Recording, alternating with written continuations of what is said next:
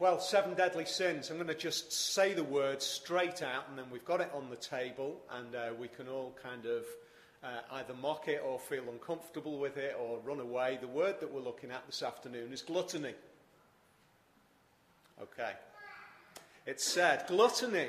Uh, I guess it's a word which, uh, to a great extent, is incredibly difficult uh, for us to consider in today's climate in terms of a sin.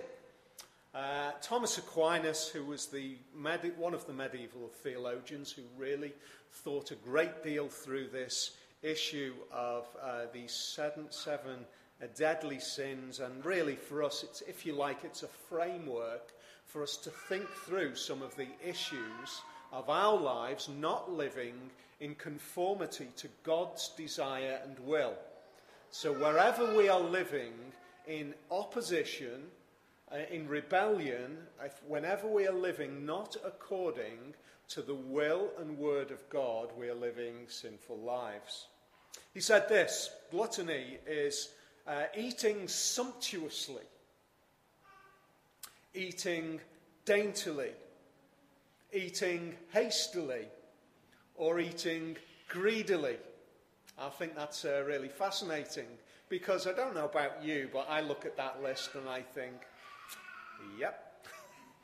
yep, I, I reckon that I could put my name to pretty much all of those. You know, I, I eat sumptuously. You know, that sense of uh, this is the best. This is just uh, perfect in every way and it's majestic. Uh, I eat, well, I don't always eat daintily. It's a bit girly, isn't it, really? But uh, yeah, I daintily. You know, it's got to be just so. It's just got to be right. I, I definitely, definitely eat hastily. Or maybe hastily is just eating spontaneously because you're living as though you're not sure when the next bit of food is going to come your way. Uh, or I eat greedily. Well, I guess I eat greedily, yeah. 10k run yesterday says that that's the case. It seems kind of quaint, doesn't it? that we might think about uh, these kind of things as a sin unless and until we just stop uh, and we just think for a minute that maybe the medieval world, maybe the days gone by, had a tap into, had a view of life which dealt with the issues of eating disorder and alcoholism and all of those issues, which are, quite honestly, are they not, hitting headlines for us today? They are, aren't they? Uh, maybe there is a perspective which is saying they had a grip on something uh, which challenges even today's thinking. They, they had a view on it way before. I, I would like us, though, to just get a little bit deeper because I think, really, uh, these are surface issues, and maybe we can take the theme of gluttony and just extend it a little bit. If we look at some of the other things that have gone before, let's take, for example, the idea of envy. What is envy? We worked out that envy is the desire, the desperate desire, for something which is not rightfully ours. That's what we said, wasn't it? That's what envy was. It's the desperate desire for something which is not rightfully ours. What's this one looking at?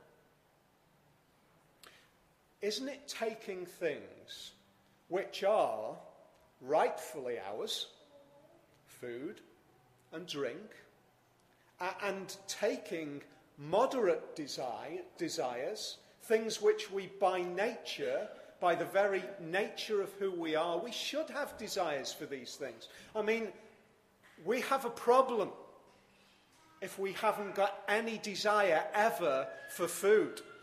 If you never, never, never want to eat, you have got a problem. There is an issue. But isn't that the problem? That we take what are natural, ordinary, measured desires and we blow them out of all, all proportion and we make moderate desires immoderate desires. We make things which we should need, want, things which we desperately need. We make things which are helpful for us and are useful for us, they make, we make them our essentials for life. Now, when we take that perspective to the issue of gluttony, I, I hope maybe what it's done is it's allowed us to think maybe a little bit broader, and we can say, yeah, actually, gluttony today looks a bit like this. It looks a bit like an overeating, a desperate overeating, or a desperate undereating. It looks as, as though I want to control food as a way of satisfying my deepest needs. It looks like taking alcohol and using it in such a way which is immoderate, which is going way beyond, which is using it in such a way which creates security for me. Let's just take it out a little bit. Let's forget about eating and drinking. Let's take something like relationships, friendships. There's a great word, friendship, isn't it? Friendships are good things. And yet, don't we live in a generation, don't we live in a world now where friendship and relationship has been blown out of all proportion? It has become our absolute identity. There was a report um, by uh, an Oxford professor appeared in the uh, paper the other day that says that the Facebook and Twitter generation are losing their identity. They're losing a sense of perspective. We are all now living in um, a way of being, which uh, I, I was thinking about this just past week and said, we are now wanting to live, and we now have the tools, we have the mechanism to live our own little celebrity lives, don't we? We live our own little celebrity lives in the world of Facebook and Twitter. Our definition of relationship and friendship is how many people have appreciated my comment? How many people have liked my picture? My definition, my identity, my being is by taking a good thing, friendship, relationship, a great tool, Facebook. It is a great, it's a it is a piece of technical genius. But we take something like that and we blow it out of all proportion and we say, My identity is now how much I am liked within that world. Aren't we taking what is a good thing and making a moderate desire an immoderate desire? We blow it out of all proportion. When did you last look in the mirror?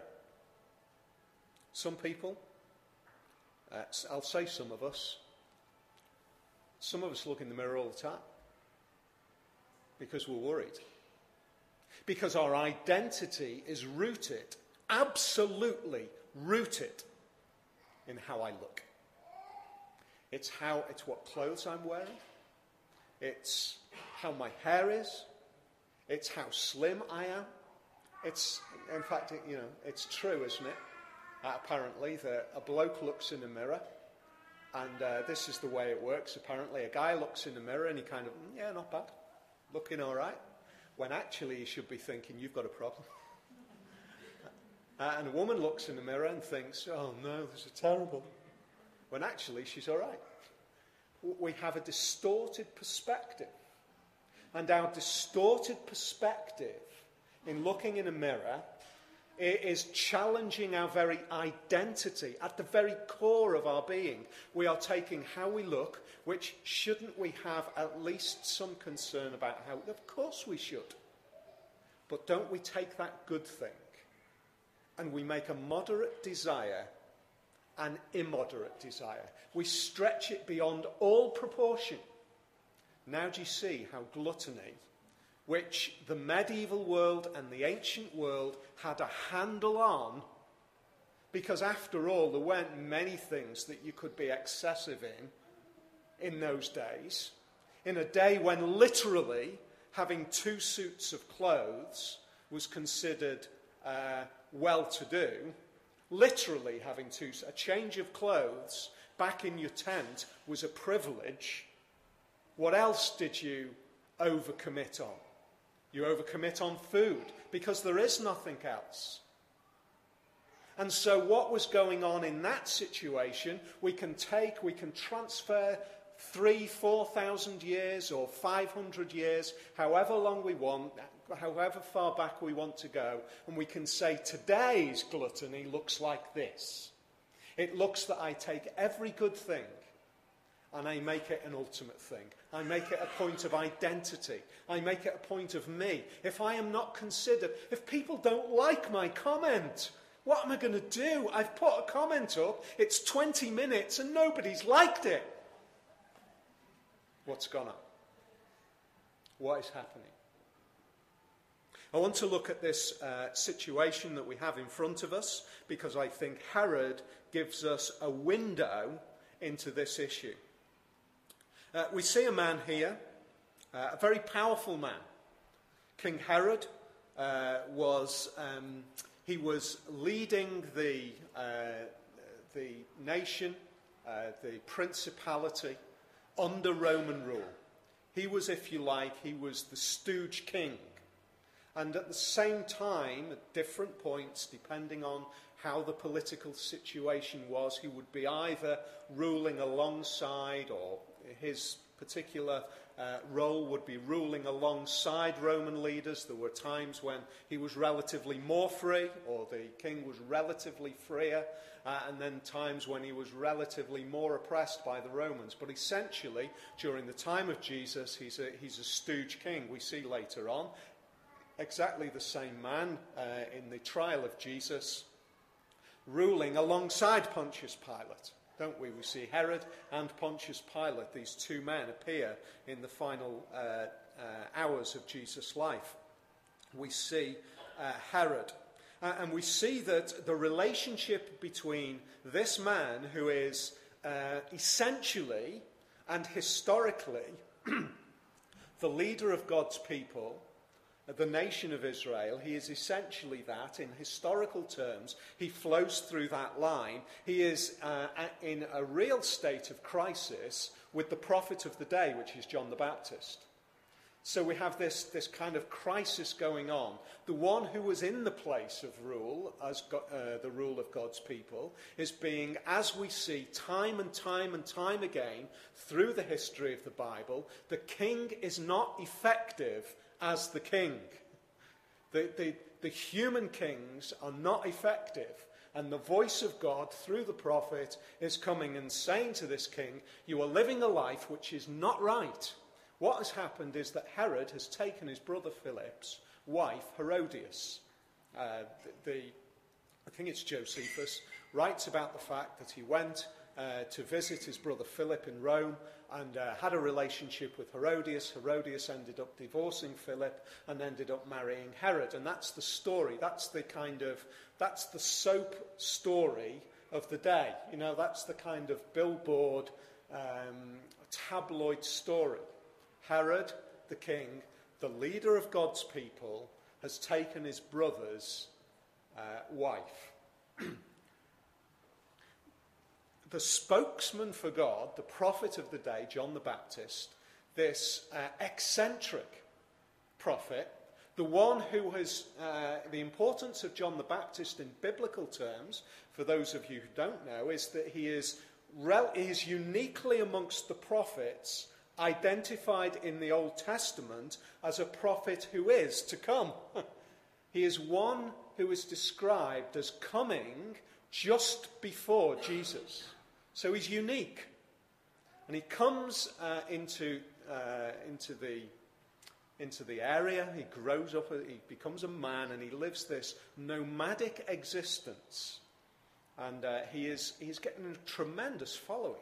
People are listening to his word. He, he dresses in, in, in uh, animal skins. He, he eats. He eats like, um, like Bear Grylls. You know, he just kind of grabs locusts and bits of honey and he just forages. That's the kind of picture. He lives this wild nomadic life and yet he is speaking the word of God into the situation. And Herod's wife hates it. She hates it because he's challenging the conscience of the man and her as well. Know, does she hate it because he's upset? Well, yes.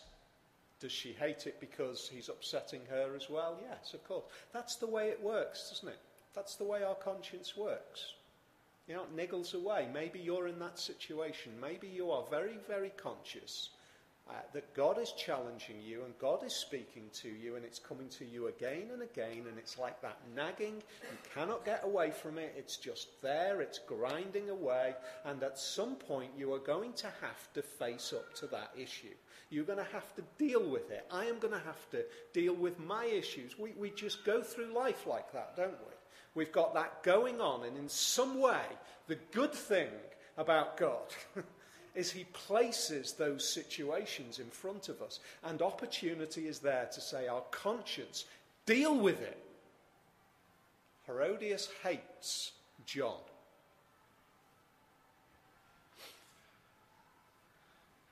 And so the story unfolds.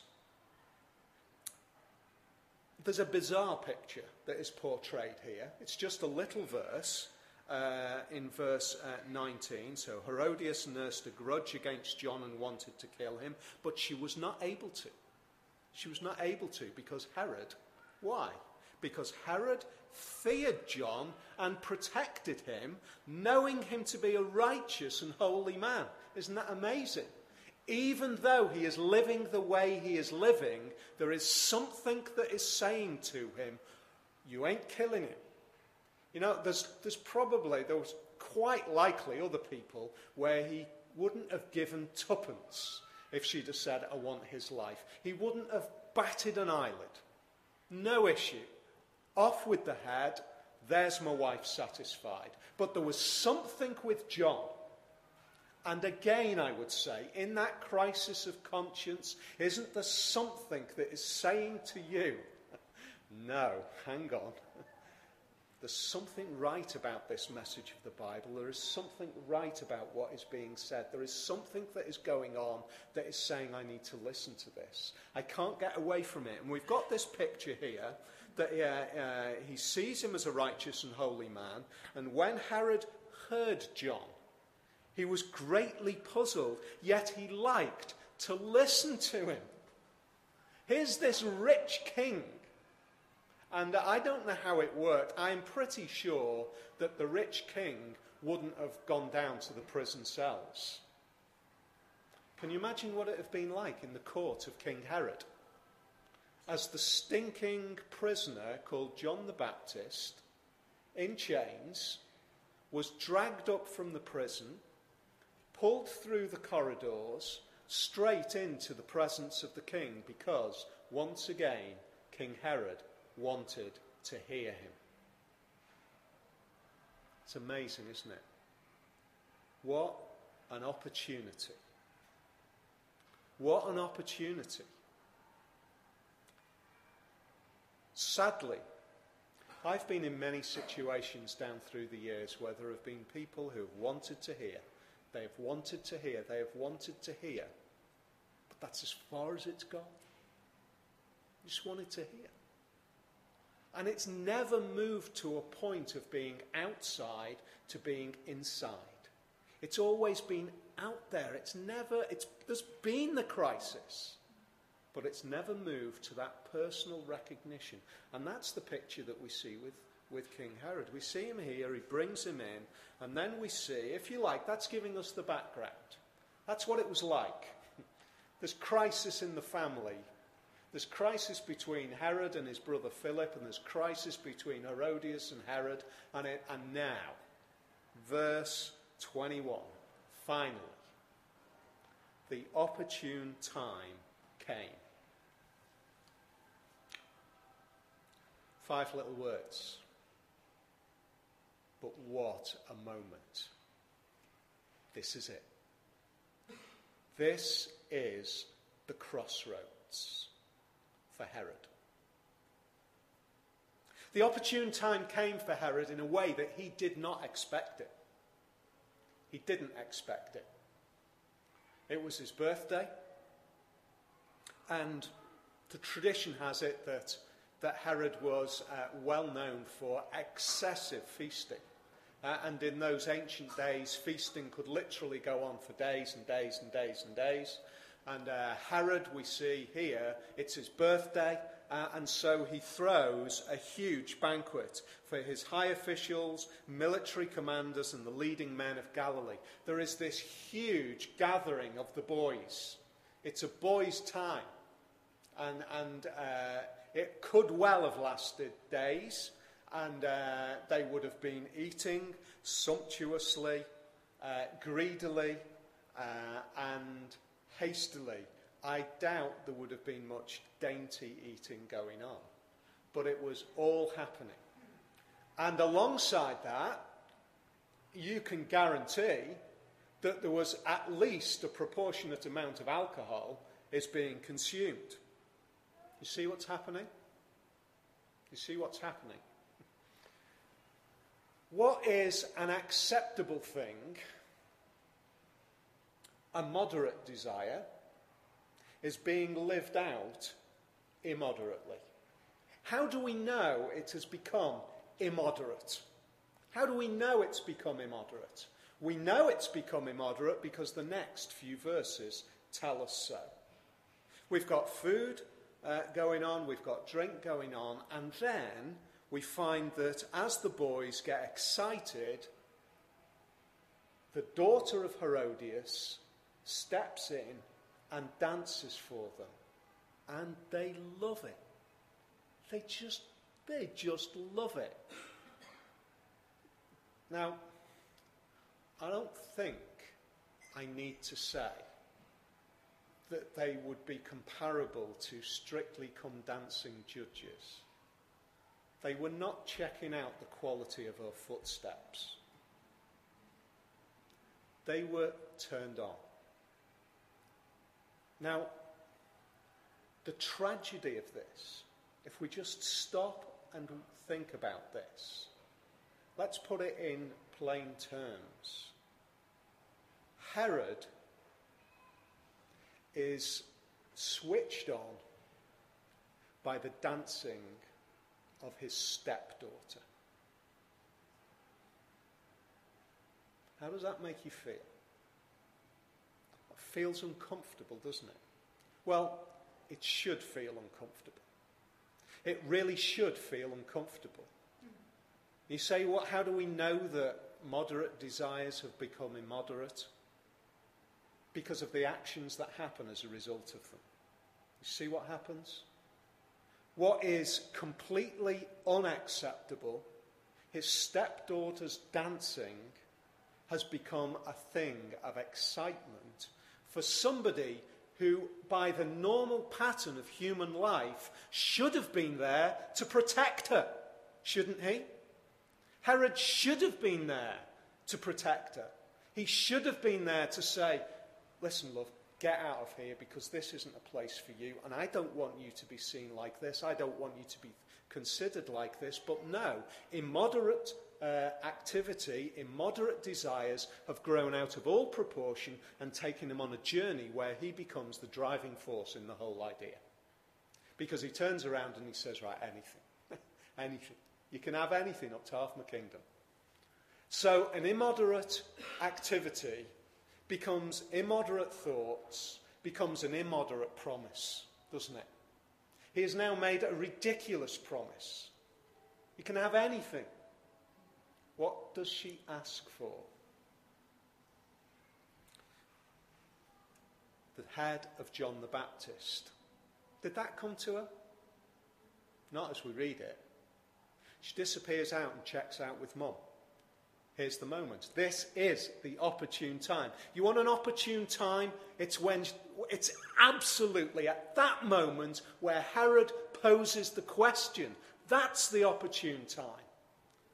What do you want? Now, crisis. It's unfolding, it's unraveling right before him. She goes out, she disappears, she comes back in, and she says, The head of John the Baptist, he was destroyed. How do we know? How do we know when our immoderate desires, or what rather, how do we know when our natural desires have become immoderate? We know that they have become immoderate when they drive our lives. And that is exactly what we see here. We see Herod, who is in the middle of the feast, and the last thing that we could possibly have is the feast destroyed. The eating has to carry on, the drinking has to carry on. And what more do we see? we see that he is now faced with the crisis, the crisis of his reputation before his friends. Friends are a good thing. But when my reputation before my friends is so important to me that it drives me to make the wrong decisions, I have an immoderate, disproportionate holding on to my friendships. It's driving me in a way which is not right. Now, I know that there will be those of us in this room tonight who will be driven to behaviours and to patterns of life because we hold on to things so tightly. I cannot possibly not do this because of my friendships. I cannot possibly not do that because if I do, I will be considered the problem is that when we hold on to things that tightly, when we hold on to things that tightly, that they break anyway. They do. They break anyway. Hold on to my children so tightly that in the, in the end they'll run away. Hold on to my parents so tightly that in the end they'll feel strangulated hold on to my relationships, hold on to my, my desires for food so tightly that in the end it will kill me, literally. Hold on to my needs for, for satisfaction with alcohol, it will kill me. We hold on to things so tightly that in the end they will crush us, they will destroy us. There's a verse in Philippians that says this. I'll tell you, I've told you before and I'll tell you again. With tears, many live as enemies of the, of the cross of Christ. How do we know that they're enemies of the cross of Christ? Because their destiny is destruction, their God is their stomach, and their glory is in their shame. I am driven, that verse tells us. There are some who are driven by self satisfaction, by bodily satisfaction. It's all about now. It's all about how I feel. It's all about my experience. It's all about this moment in time, now. Do we live like that? Do we live as if now is the moment in time? Herod is living as if now is the only moment that matters, isn't it? And he's making a decision as if now is the only moment that matters. And the decision that he makes, because his reputation is on the line, because the feast is on the line, and because alcohol has flowed, his decision is to go and cut off the head of John the Baptist. That is the decision which he then lives with for the rest of his life. He lives with that decision. But there is an even more tragic perspective to this story. Because we see this in Herod. We read earlier that he is puzzled by John the Baptist. he's puzzled by him. Uh, and he's interested in him, and he keeps on asking him to talk. And he treats the interest and the excitement and the possibility of John the Baptist Uh, as an interesting person in exactly the same way as food, in exactly the same way as alcohol, in exactly the same way as friendships. It's self motivated. How do we know that? Because history repeats itself, kind of, sometime later. Because another person, rather like John the Baptist, finds themselves in front of Herod Jesus. We read in Luke this When Herod saw Jesus, he was greatly pleased. Hey? Oh, I got that John the Baptist. he's dead. But Jesus, he was greatly pleased. Here's another opportunity to, to satisfy my thinking, to get me uh, feeling a bit of interest and to, to kind of stimulate all of those experiences of, of conversations with John the Baptist. He was greatly pleased because for a long time he'd been wanting to see him. From what he had heard about him, he hoped to see him perform a sign of some sort. Here's, here's Herod. Can you picture it? It's all about the now. It's all about the moment. Do you live, uh, do you live as a Christian thinking that miracles are the be all and end all? They're not. They're not. This is what this says. He's hoping for a sign of some sort. Because if I got a sign, that's everything, isn't it? Jesus comes into right before Herod standing in front of him. He plied him with many questions, but Jesus gave him no answer. That is a tragedy. But the tragedy that we see there began years before when he treated John the Baptist as a commodity when he treated his friends as a commodity, when he treated food and alcohol as, a commodity, when he treated everything around him as what's satisfying me now. And then Jesus, the Son of the living God, the King of heaven, comes right in front of him, the miracle worker, and he treats Jesus like a commodity as well. And he says, Right now, come on, give me some answers and perform a sign for me. And there is silence. There's silence. And that is a tragedy. Because the silence of Jesus is the most awful thing that you can read about in the Bible. It's the most awful thing. Jesus is silent in front of him. We can get to a point where we treat Jesus as a commodity, and when we treat him as a commodity, something to satisfy our thinking, he will be silent in front of us. But the great news is this because gluttony is mentioned many times in the Bible. But one of the occasions that it's mentioned is with Jesus. As it says this The Son of Man came eating and drinking, and they say, Here is a glutton and a drunkard, a friend of tax collectors and sinners. You know, they had all of the kind of right way of living lined up, and as far as they're concerned, Jesus didn't fit it. Because he went and he feasted with people who were disreputable. He came to people who knew that they needed him. Actually, that's not always the case. He came to people who didn't realize they needed him, but in the conversations as they unfolded, they realized they, they, they needed him. He came to ordinary people, and he was accused of being a glutton but how does that verse finish? It says this But wisdom is proved right by her deeds. And so they say, Jesus, you're a glutton and a drunkard. You're just a glutton and a drunkard. You can be disregarded. You're a glutton, you're a drunkard, and you spend time with tax collectors and prostitutes. And that combination means I can disregard you. But, we say, wisdom is that wise for Jesus to have done that? Oh, it's wise for Jesus to have done that. Because wisdom is proved right by her deeds.